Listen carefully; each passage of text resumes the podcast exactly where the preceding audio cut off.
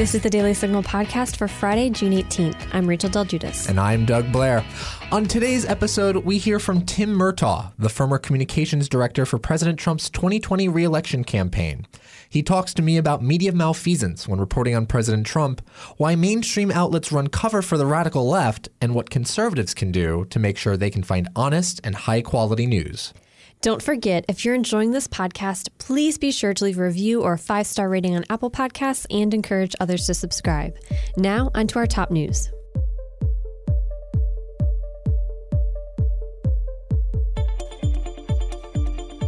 The Supreme Court ruled Thursday 9 to 0 that the city of Philadelphia violated the Constitution by choosing not to work with Catholic Social Services due to the institution's religious beliefs. The Supreme Court ruled in favor of protecting religious liberty in the unanimous decision of Fulton v. City of Philadelphia, which said that Philadelphia violated the Constitution by narrowing its work with Catholic Social Services over its religious beliefs. In his statement, Heritage Foundation President Kay C. James said of the decision Catholic Social Services has demonstrated for more than a century that religious beliefs inspire and motivate service to vulnerable children and foster parents. Philadelphia contracts with dozens of foster care agencies, and no one complained about being rejected by this agency. The city singled out Catholic Social Services to purge any organization that held a traditional view of marriage. The Supreme Court's unanimous ruling today says that this hostility violated First Amendment freedoms. James added, the Supreme Court's decision today exposed and rejected another instance of government hostility toward religious freedom. Unanimity is rare in our discourse these days, but the court ruled 9 to 0 that Philadelphia's actions were unconstitutional. This decision, however, was necessary only because the court in Employment Division v. Smith had previously and improperly narrowed the First Amendment's protection of the fundamental right to exercise religion. The court should correct that error as soon as possible.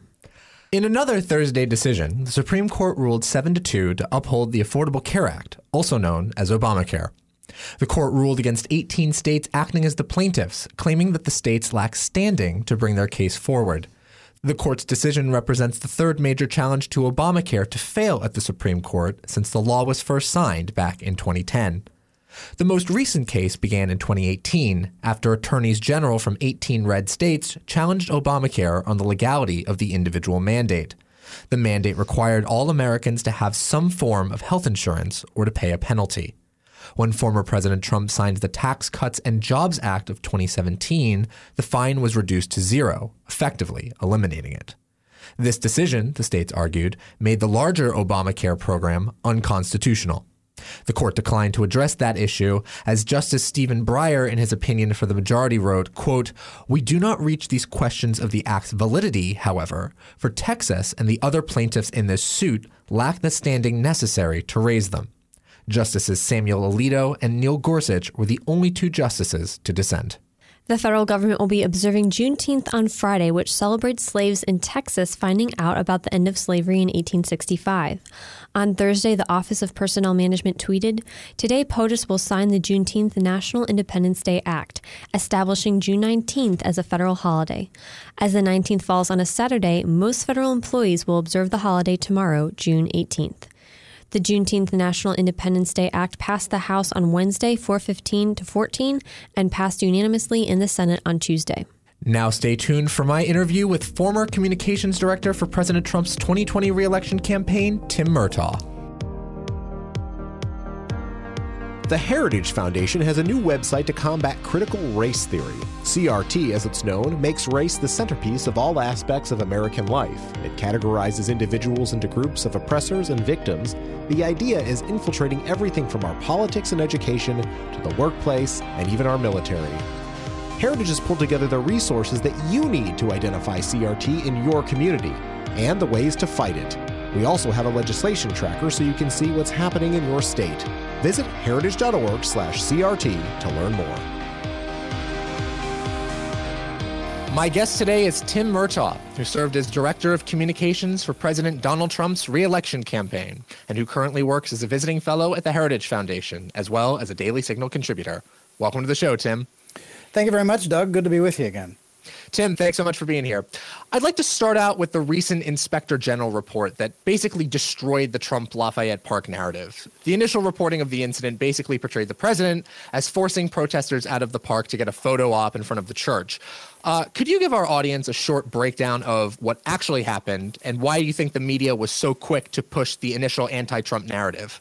Well, what actually happened, which we now know definitively from the U.S. Park Police, is that they already had plans underway to clear the park. Where, as you as you recall, there had been a fire at St. John's Church the night before, and they were clearing the park of protesters uh, so that a contractor could put up an anti-scaling fence there in the, in Lafayette Park. And so that plan was already underway hours before they learned uh, that uh, it was likely that President Trump would be walking through the park from the White House on his way to St. John's Church, where he was going to, uh, you know, commemorate the, the fire and the vandalism that had occurred the night before, and, and, and send the message that he, as president, was not going to tolerate lawlessness, particularly in the United States capital city, but in any city in America where uh, you remember at that time there were riots running and cities burning all across the country. Now, uh, so that sequence of events happened.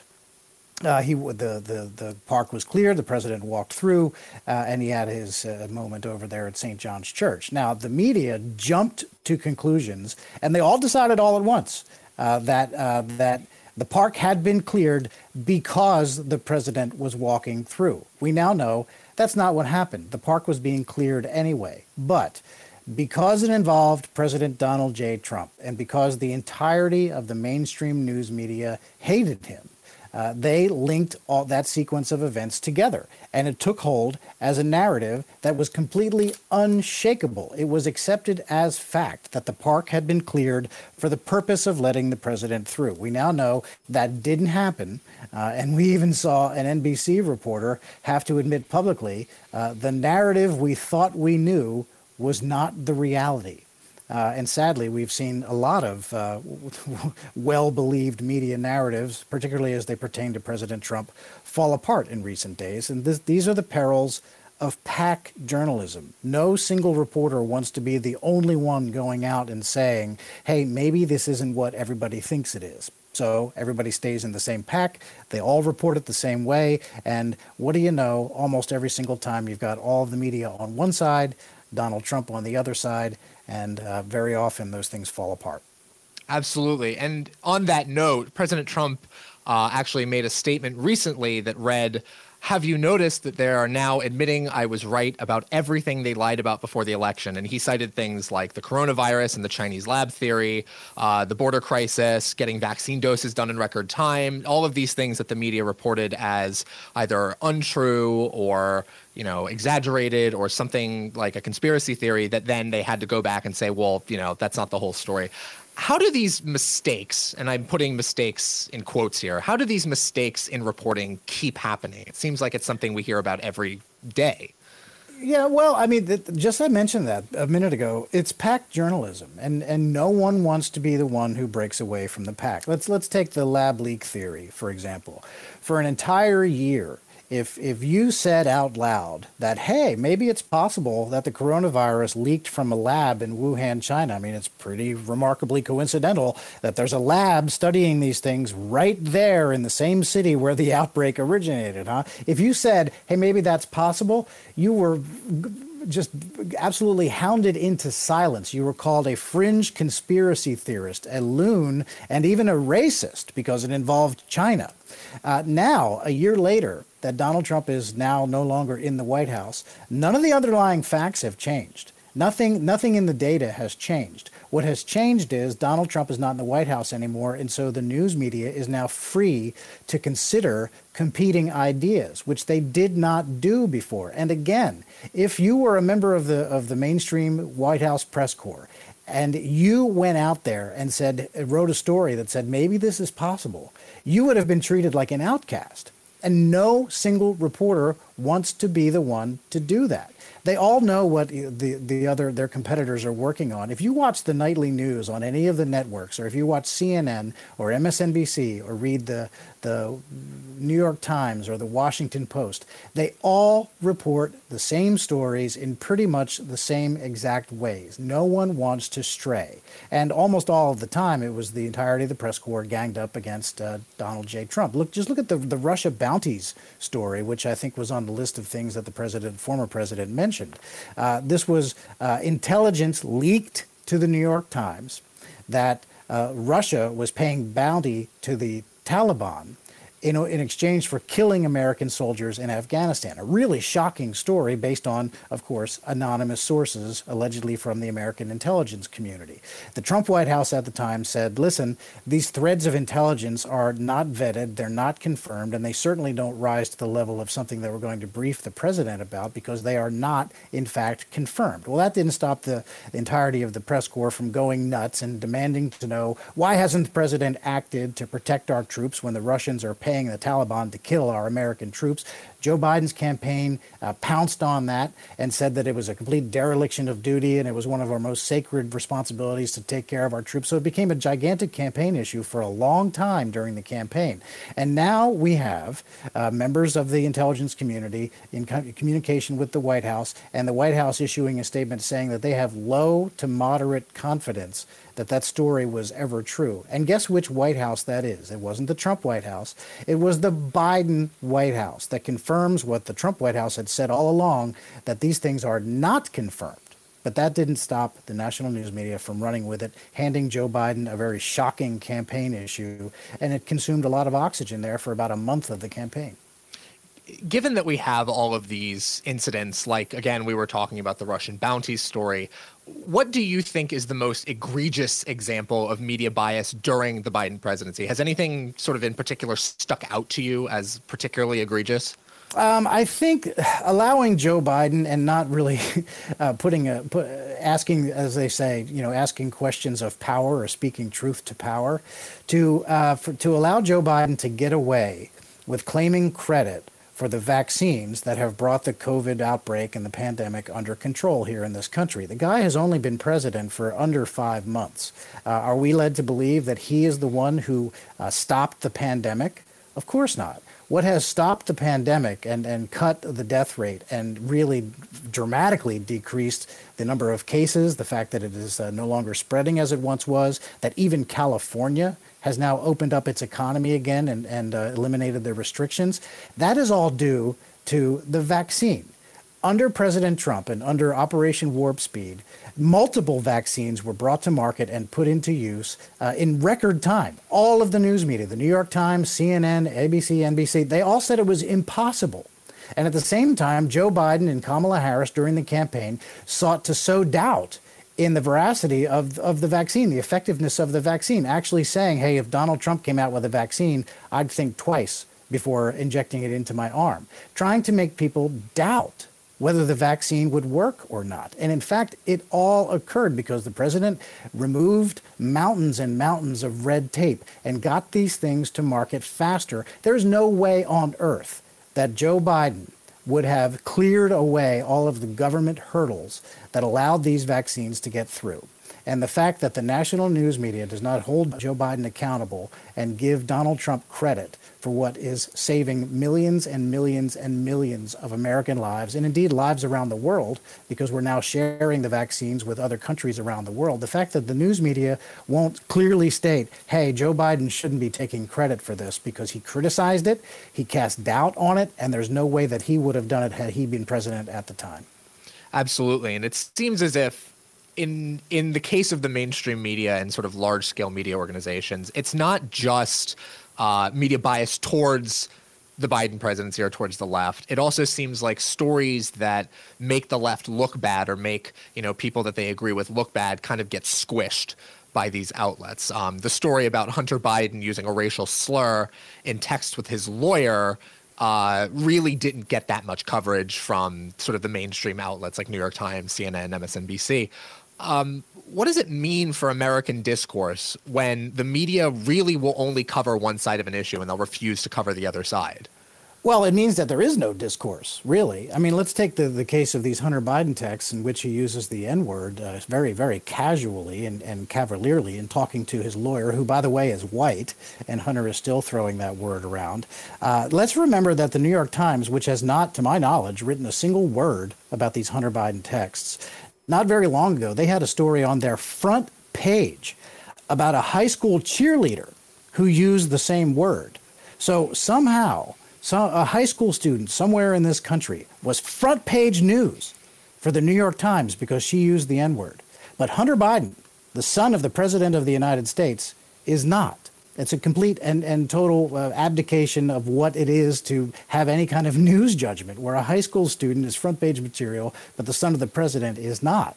And that takes us back to Hunter Biden's laptop which the news media once again uh, was unanimous in its derision and saying this is not news, and in fact it might be uh, ooh, Russian disinformation. There's there's the old safeguard. You can go back to that if you want to, if you're the media. But what the what the uh, laptop and its contents now show is what we were saying on the campaign all along that this is not an issue. I mean, everybody always says, "Oh, well, Hunter Biden, he's not president, so what do we care about that?" No, but his father is and his father was the vice president at the time that a lot of these things were happening that we now know to be true uh, from the contents of Hunter's laptop. For example, Hunter set up, and his father, the vice president of the United States, attended a dinner with some of Hunter's foreign business contacts. And this is at a time when Joe Biden was in charge of Ukraine policy on behalf of the United States. And there he is meeting with some of Hunter's foreign business associates. At the same time, Joe Biden has said repeatedly, I have no knowledge of any of the business dealings of my son. We have never discussed it. So, what exactly did they talk about at dinner with his foreign business contacts and his son Hunter. Did, did Joe think that they were there because he's such a sparkling conversationalist? I, I, don't, I don't think that could possibly be the case if you've ever seen him perform in public. And somehow, none of the news media thought that that was newsworthy, and they still don't today. Uh, now, just imagine I hate to play the what if game, but imagine if it had been Donald Trump Jr bringing people from a foreign country to dinner in Washington while his and having dinner with his father while his father was in office. What do you suppose the reaction would be from the mainstream press corps? There'd be immediate talk of impeachment. Immediate. But when it's Joe Biden and his son, no one cares. It definitely seems like these media outlets are sort of creating a bubble and an echo chamber for people to kind of reflect and say, oh, well, you know, everything's hunky dory on my side of the aisle, but those bad guys on the other side of the aisle, ooh, you know, they're the bad guys. It's the problem here. So if we're aware that these media outlets are creating echo chambers for people, how do Americans even find the truth? Where do we go? Well, you have to find other outlets and, and other sources for that material. I mean, the Heritage Foundation, the Daily Signal are, are uh, two of the very best places that you can go because these are stories that are being written um, for the Daily Signal that are you're not going to find in the New York Times or the Washington Post. Uh, and, and in fact, I think it, in many cases it would be uh, considered better journalism because uh, the writers are actually willing to consider other opinions or other explanations for things that, that are in current events. If you're at the New York Times, remember, we, an editor had to resign from the New York Times because he dared print an op ed from a United States Senator, Tom Cotton. They printed an op ed from a U.S. Senator, and there was a newsroom revolt, and the editor lost his job over it. That's absurd. That's absurd. For people who say that you know their reason for living is the First Amendment and the free exchange of ideas, uh, they shut down uh, any thought that opposes theirs. I know that there's a great drive to uh, promote diversity in newsrooms. And what they mean by that, they mean uh, gender diversity and they mean racial diversity. And those are, are fine and admirable goals. But there is no diversity of thought in American newsrooms by and large. And so I, I, think you have to find out places where you can find those diverging points of view. And uh, you know, I, am not only, I'm not saying this just because I'm here on your podcast, but the Daily Signal is a great place to find those things. There are other conservative outlets where uh, you can find good reporting as well, but uh, the Daily Signal, I think, is chief among them. Well, we do appreciate the uh, high praise for the Daily Signal here In terms of creating that diversity of thought, I'm curious, do you think it's something as simple as saying, let's have the New York Times hire more conservatives, or let's have CNN uh, bring on some Republican correspondents? Is that the solution here, or is there a more in depth, ingrained solution that we need to start pushing towards? Well, I think that uh, that's fine to to say let's hire more conservatives, whether it's the Washington Post or CNN or the New York Times or whoever. But those voices have to be able to free to be free to be their own voices. I mean, you know, if you're a conservative on CNN, you're only there because you're going to bash other conservatives. That's the only reason why they want you. If you're in the New York Times, I question how much freedom you would have to actually express your own opinions. Uh, or if you're not on the opinion side, if you are a, a, a regular news reporter, uh, are you going to be free to pursue story ideas uh, that are contrary to what the clear liberals at the editor's desk believe? I don't know that to be the case. So, getting people on the payroll and with bylines uh, and with FaceTime on TV uh, would be great. Uh, the question is, are they going to be free uh, to be able to pursue stories and opinion pieces that uh, that the, the, the editors would actually let through the gates. I don't know. That's an excellent point and something to think about. Uh, we are running a little bit out of time, Tim, so I wanted to leave you uh, a little bit of time to kind of take our, our listeners out. What would you like our listeners to take away from this interview if they took away one thing? And then, as a follow up to that, what can we as conservatives do to hold the media accountable? Well, first I want to say I, a lot of these reporters and, and these outlets, uh, reporters who work at these outlets, I, I, know a great many of them. In fact, if, if not most of them, um, and I, I like them individually. I think uh, I consider a lot of them friends. Uh, I think that many times they they they understand that they are stuck in packed journalism, that there is not the opportunity to go out and report things that everybody else is not reporting because it's just not acceptable you can't get outside what the narrative is. It's frankly not permitted. So, you know, I would caution people against directing any particular venom at any individual reporters and understand that it is a system that uh, is really, I think, broken because it, it is it's supposed to be journalism and it's not. It's not. A journalism should should uh, tolerate a free exchange of ideas, and the current we have in place uh, and the power structure that it, that uh, is involved with uh, you know so-called big journalism does not permit that kind of stuff. And so what people can do is to turn away from those outlets, you know, from time to time, um, not or at least not use them as their only source of, of information. And I suspect if people are listening to this podcast, they're already doing those things. Um, but check out other stories. Check out other other conservative websites. Find out what different points of view are on the same subject matter. And I, and I think people will have a, a lot more well-rounded view of what is actually happening in this country. Very great advice. That was Tim Murtaugh, former director of communications for the Trump reelection campaign, Heritage Foundation visiting fellow, and Daily Signal contributor. Thanks for your time, Tim. Thank you, Doug. And that'll do it for today's episode. Thanks for listening to the Daily Signal podcast. You can find the Daily Signal podcast on Google Play, Apple Podcasts, Spotify, and iHeartRadio. Please be sure to leave us a review and a five star rating on Apple Podcasts and encourage others to subscribe. Thanks again for listening, and we'll be back with you all on Monday. The Daily Signal podcast is brought to you by more than half a million members of the Heritage Foundation. It is executive produced by Kate Trinko and Rachel Del Guidice. Sound design by Lauren Evans, Mark Geiner, and John Popp. For more information, visit dailysignal.com.